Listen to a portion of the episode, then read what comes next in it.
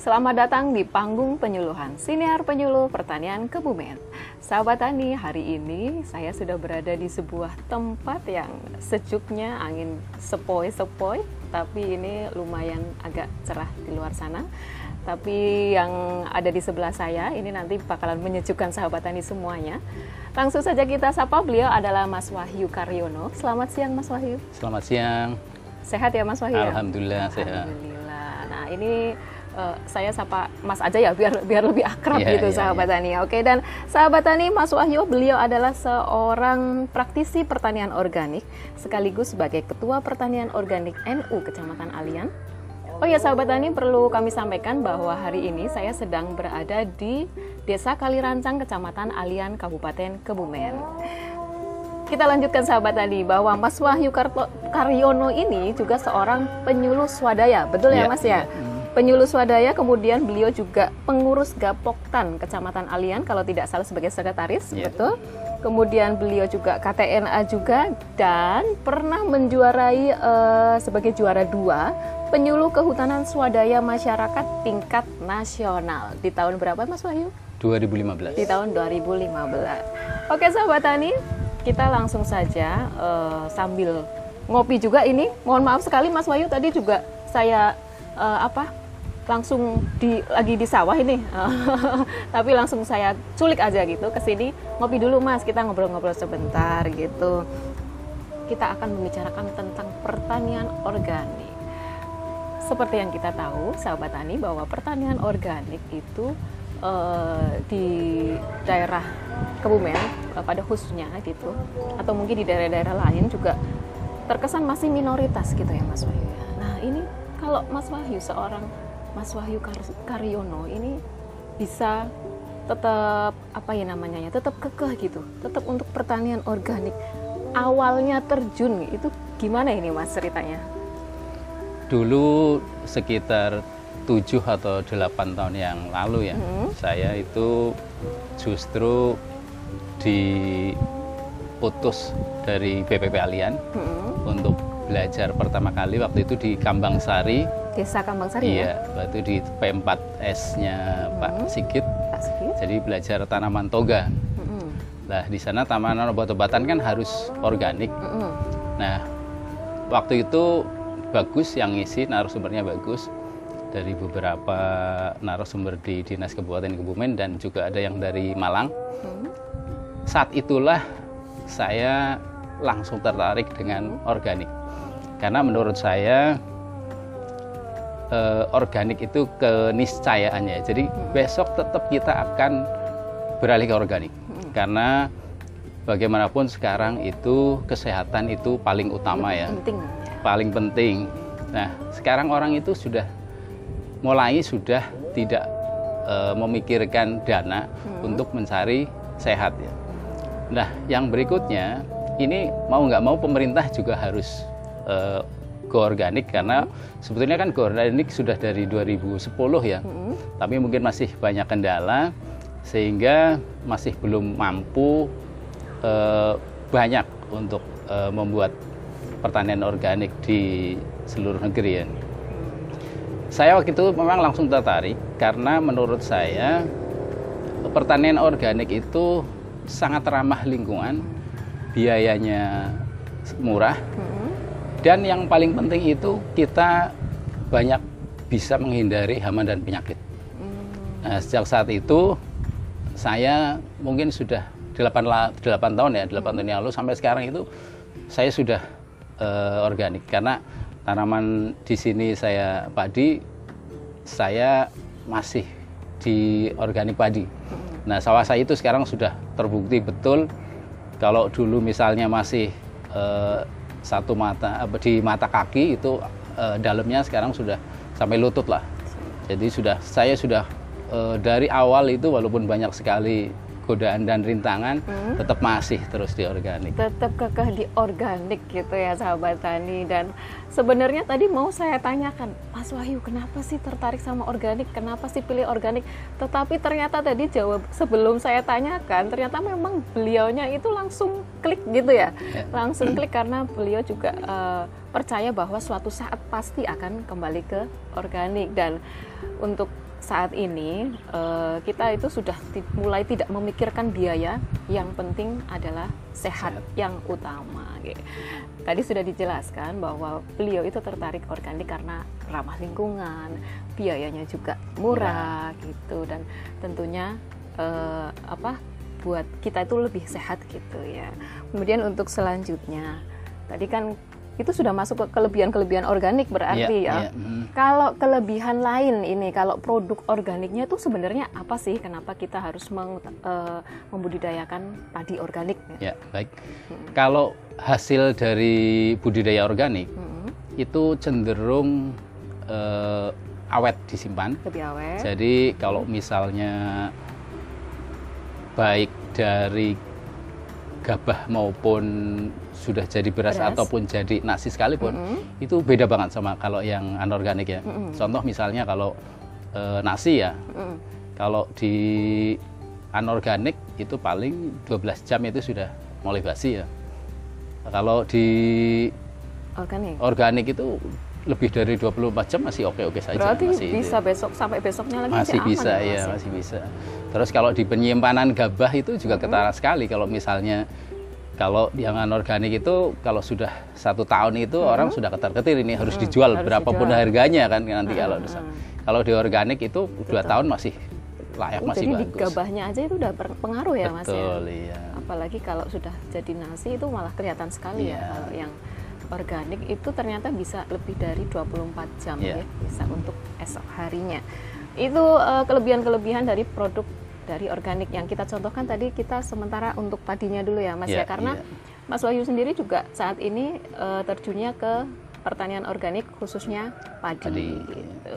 Ya jadi untuk pertanian organiknya Mas Wahyu uh, kalau boleh saya tahu ada berapa luasan? Di sini ada 300 ubin mm -hmm. untuk punya saya sendiri. Mm -hmm. Terus yang lain-lain ini ada sekitar 2 hektar nih di sini di lokasi sini. Oh, jadi tetap, tetap. Tapi kalau misalkan untuk produksinya, kita tahu ya sahabat tani bahwa untuk pertanian organik pasti tidak sebanyak produksi yang non organik gitu. Boleh tahu nggak ini kira-kira turunnya ada berapa persen sendiri? E, ini bertahap ya. Jadi hmm. waktu pertama kali saya berpindah dari anorganik ke organik okay. itu bisa sampai 50 persen. Lumayan juga ya maksudnya. Tetapi kalau saat sekarang mungkin karena sudah banyak sekali pupuk organik yang beredar hmm. itu tidak tidak akan turun sejauh itu ya. Hmm. Jadi dulu kan karena saya memang 8 tahun yang lalu itu belum ada misalnya contoh-contoh uh, model pupuk seperti ini. Jadi uh, dulu masih murni ya. Jadi kita hanya berpindah dari anorganik ke organik. Hmm. Biasanya kita hanya kasih pupuk kandang saja. Kandang. Tapi sekarang itu kalau penyemprotannya dirutinkan itu bisa nggak turun. Kalau misalnya turun, ya, ya, kalau misalnya berani sampai tiga hari sekali nyemprot, hmm. ya, nah itu bisa nggak turun. Yang Tapi penting pokoknya perawatannya. Perawatannya ya. Sebetulnya enaknya kali di organik kan begini. Jadi uh, untuk hama dan penyakit itu tidak separah kalau anorganik menurut oh, saya. Jadi pengamatan saya selama ini, hmm. kalau organik itu cenderung uh, kuat tahan terhadap tahan? serangan okay. hama maupun penyakit.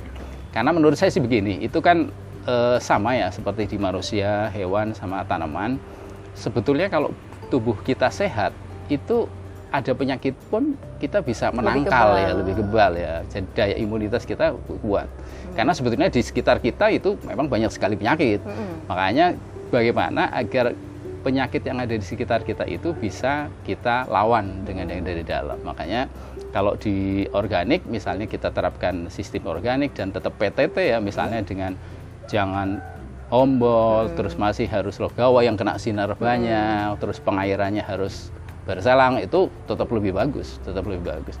Apalagi nanti kalau misalnya kalau sekarang model-model itu pupuk organik cair itu sudah uh, puluhan ya yang yang bahkan bisa dibikin sendiri. Saya semuanya bikin sendiri. Bikin sendiri semuanya.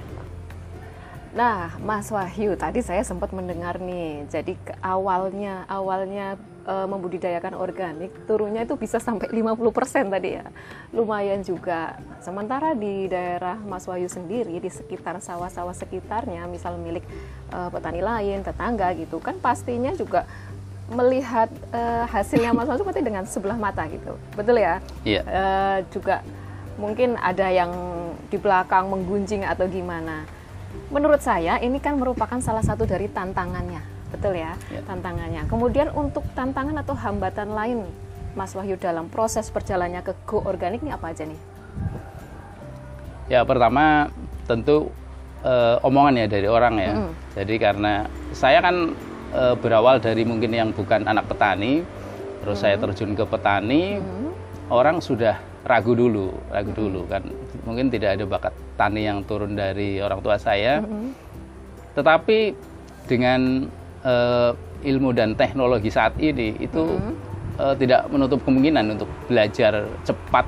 Apalagi saya terus praktek ya, jadi langsung praktek sehingga eh, untuk menjadi petani yang eh, baik, petani yang benar itu menurut saya gampang saja. Itu tinggal tergantung bagaimana niat kita ya. Jadi eh, menurut saya tantangan itu tetap harus eh, ya kita lalui lah ya. Dulu banyak sekali omongan dari orang. Yang pertama itu nggak bisa tani lah. Yang kedua itu kayak dolanan itu kan karena memang saya kan tidak Nggak serius eh, iya gitu ya. itu karena apalagi begitu lihat hasil turunnya itu kan luar biasa. Tetapi sebenarnya sebenarnya kalau dikonversi konversi itu Mm-mm. eh, dari hasil lalu Dan harganya. dengan harga itu sudah ketemu ya. Sekarang itu rata-rata beras itu harga 8.000 itu sudah Ya, bagus ya. biasa. Kalau punya saya sekarang sudah 15.000. 15 Jadi kalau turun 50% pun itu masih impas. Nah, apalagi Sama ya, sekarang iya. 50%. apalagi sekarang eh, punya saya nyari sama sudah. Kalau kita nyemprotnya sering, Mm-mm. Hasilnya hasilnya tetap lebih sama. bagus. Gitu. Bisa keluar 100 ribu, Iya. bisa keluar satu ton gitu ya. Bisa, bisa, bisa. Atau bisa dan banget. iya, dan kalau di pertanian organik kan begini. Makin lama kita berorganik, itu hasilnya terus meningkat, terus meningkat, terus meningkat, terus meningkat. Kalau di pertanian organik itu tidak akan eh, bisa begitu, bisa begitu itu karena kalau kepingin meningkat itu pupuknya harus diperbanyak, Diperbanyak. pupuknya harus diperbanyak karena ternyata misalnya untuk tahun sekarang itu kita menggunakan satu kantong misalnya untuk tahun berikutnya itu harus nambah, lagi. kalau Kepengen produksinya produknya nambah, juga, iya. gitu. Malah kadang-kadang kalau misalkan di walaupun dipupuk dengan pupuk yang sama seperti tahun kemarin, produksinya bisa turun bisa kadang-kadang ya Mas iya. ya. gitu. Dan yang paling berisiko sebetulnya itu kalau di anorganik menurut saya ini pengamatan saya ya pengamatan di lapangan itu cenderung lebih eh, gampang terkena itu hama dan Hama penyakit dan itu cara penyakit. Karena mungkin ada dari sisi begini ya kalau kita di organik kan kita jadi sering melihat ke sawah ya jadi sering kontrol ya kalau di anorganik kan biasanya dia kalau sudah mupuk sudah ditinggal saja sampai mungkin nanti kemupukan kembali terus tinggal lagi Dari jauh udah kelihatan hijau sudah. gitu. sudah iya jadi tidak pernah ada itu. Nah, untuk tadi kan dikatakan bahwa eh, salah satu tantangannya atau hambatannya ini ya omongan tetangga gitu ya.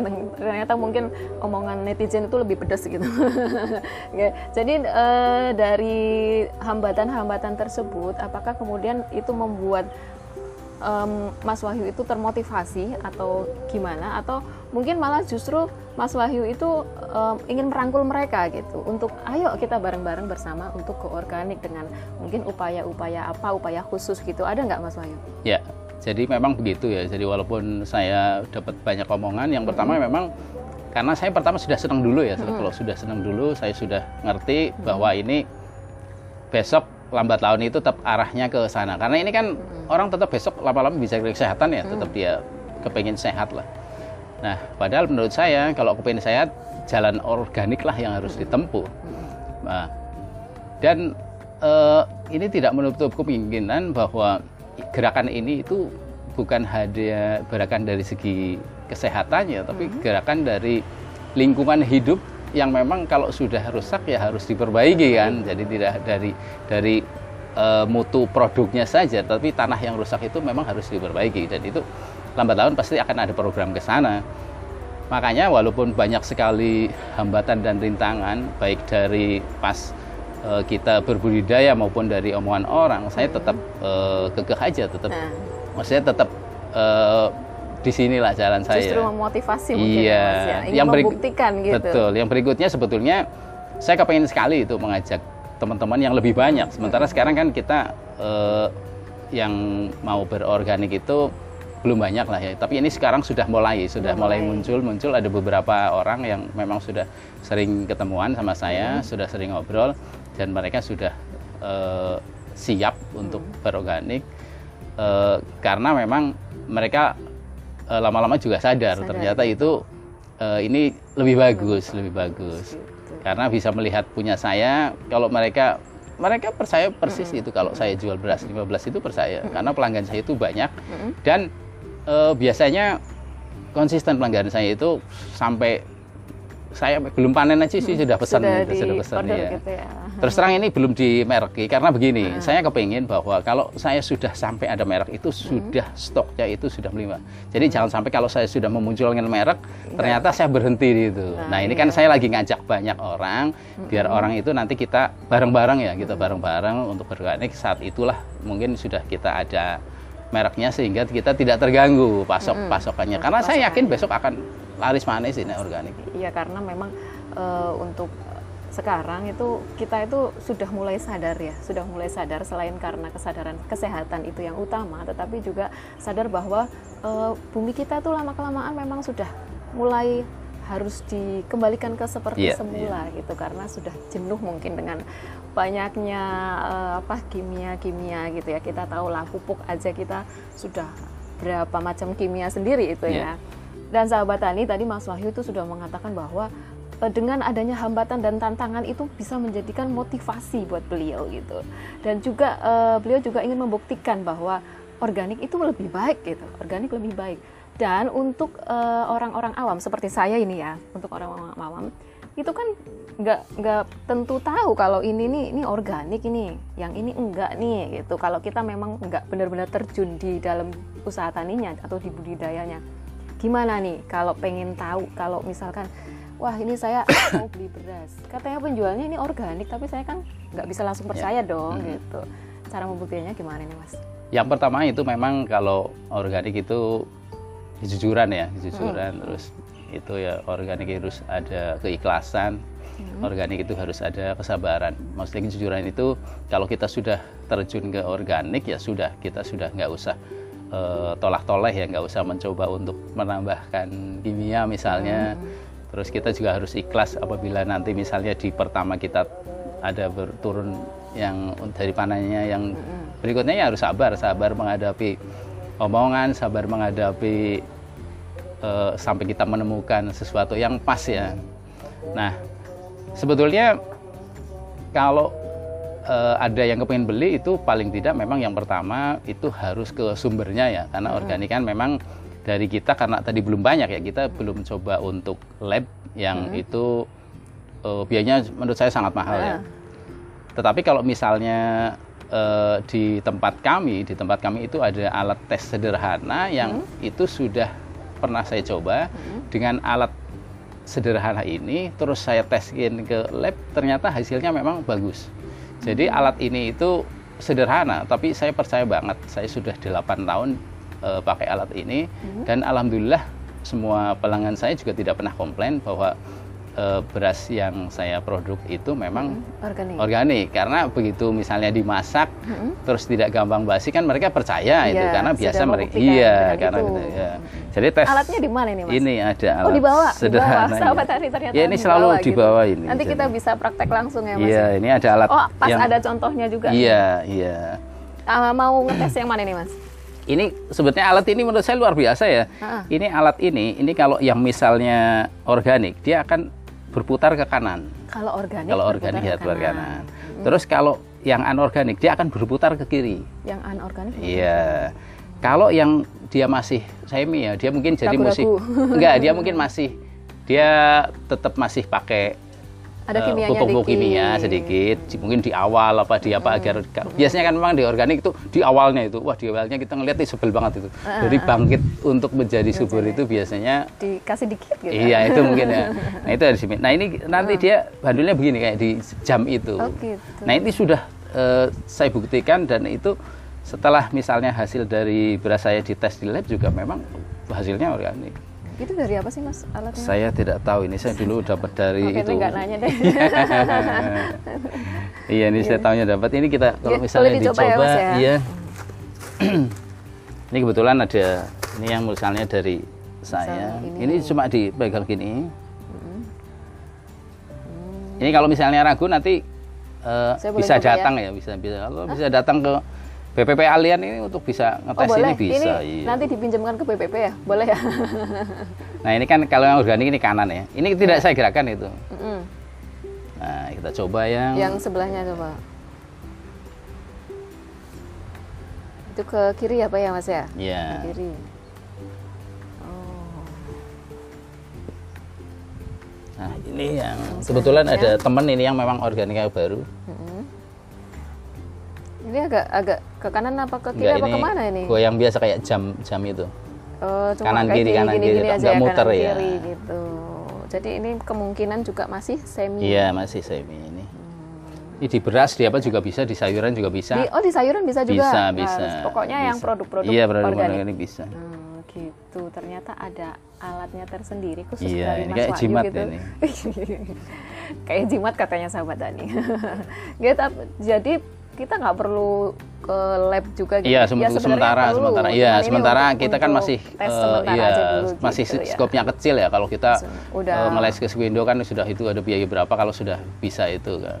Tapi sudah Tapi insya Allah akurat ya Mas ya? akurat ini sudah beberapa tahun. Saya sudah 8 tahun pakai ini. Udah 8 tahun pakai. Jadi sahabat Tani yang di uh, daerah sekitar sini saja gitu kalau pengen ngecek produknya organik atau tidak boleh ya ke Boleh, Mas boleh. Wahyu ya? Bisa ke BPP ah, nanti. ke BPP boleh, ke tempatnya Mas Wahyu boleh karena kebetulan juga tempat tinggalnya Mas Wahyu sama BPP itu iya. dekat. Tinggal berapa langkah? Tiga langkah ya Mas? Iya, oh iya. salah. Nggak, beberapa langkah aja. Oke sahabat tadi kita lanjutkan untuk eh, saya mau tanya yang ada di belakang kita. Nah ini juga tadi salah satu juga eh, produk-produknya Mas Wahyu ya. Ini Iya, iya. kan tadi dikatakan dibuat sendiri gitu. Ini ada apa aja nih Mas? Ini PSB. Jadi sebetulnya ini eh, ilmu-ilmu ini kan sudah banyak sekali ya beredar di medsos itu kan banyak sekali. Tinggal eh, apakah kita mau untuk eh, melakukan hal yang mudah sebetulnya. Mudah dan ini sangat murah. Terus kalau ini kan hanya urin kelinci yang sudah difermentasi.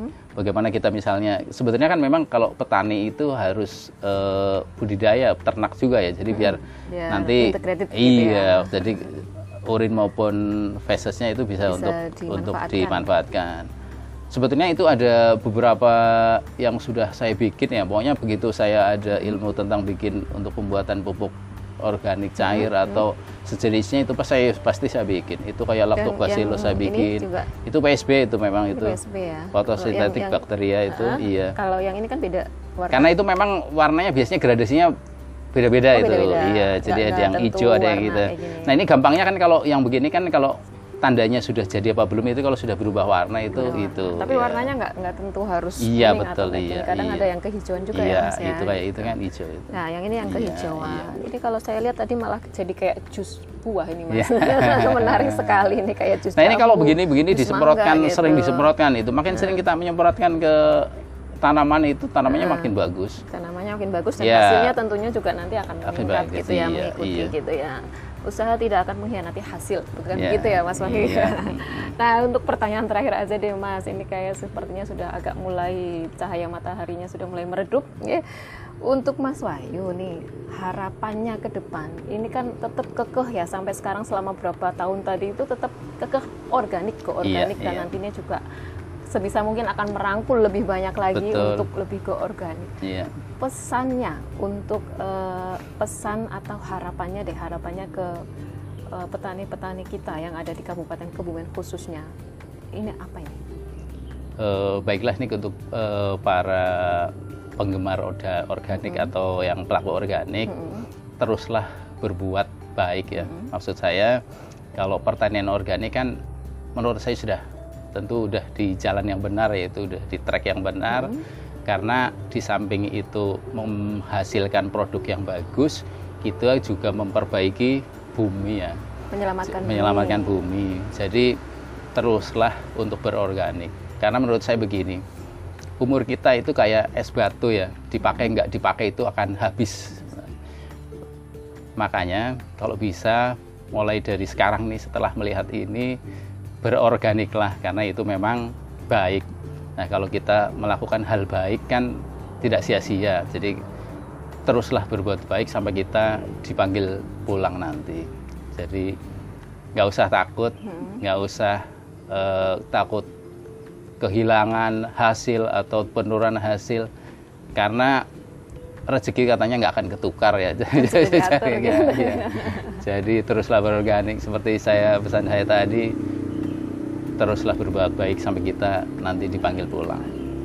Oke, sahabat tadi seperti pesan beliau bahwa teruslah berorganik karena selain baik untuk kita juga menyelamatkan bumi kita.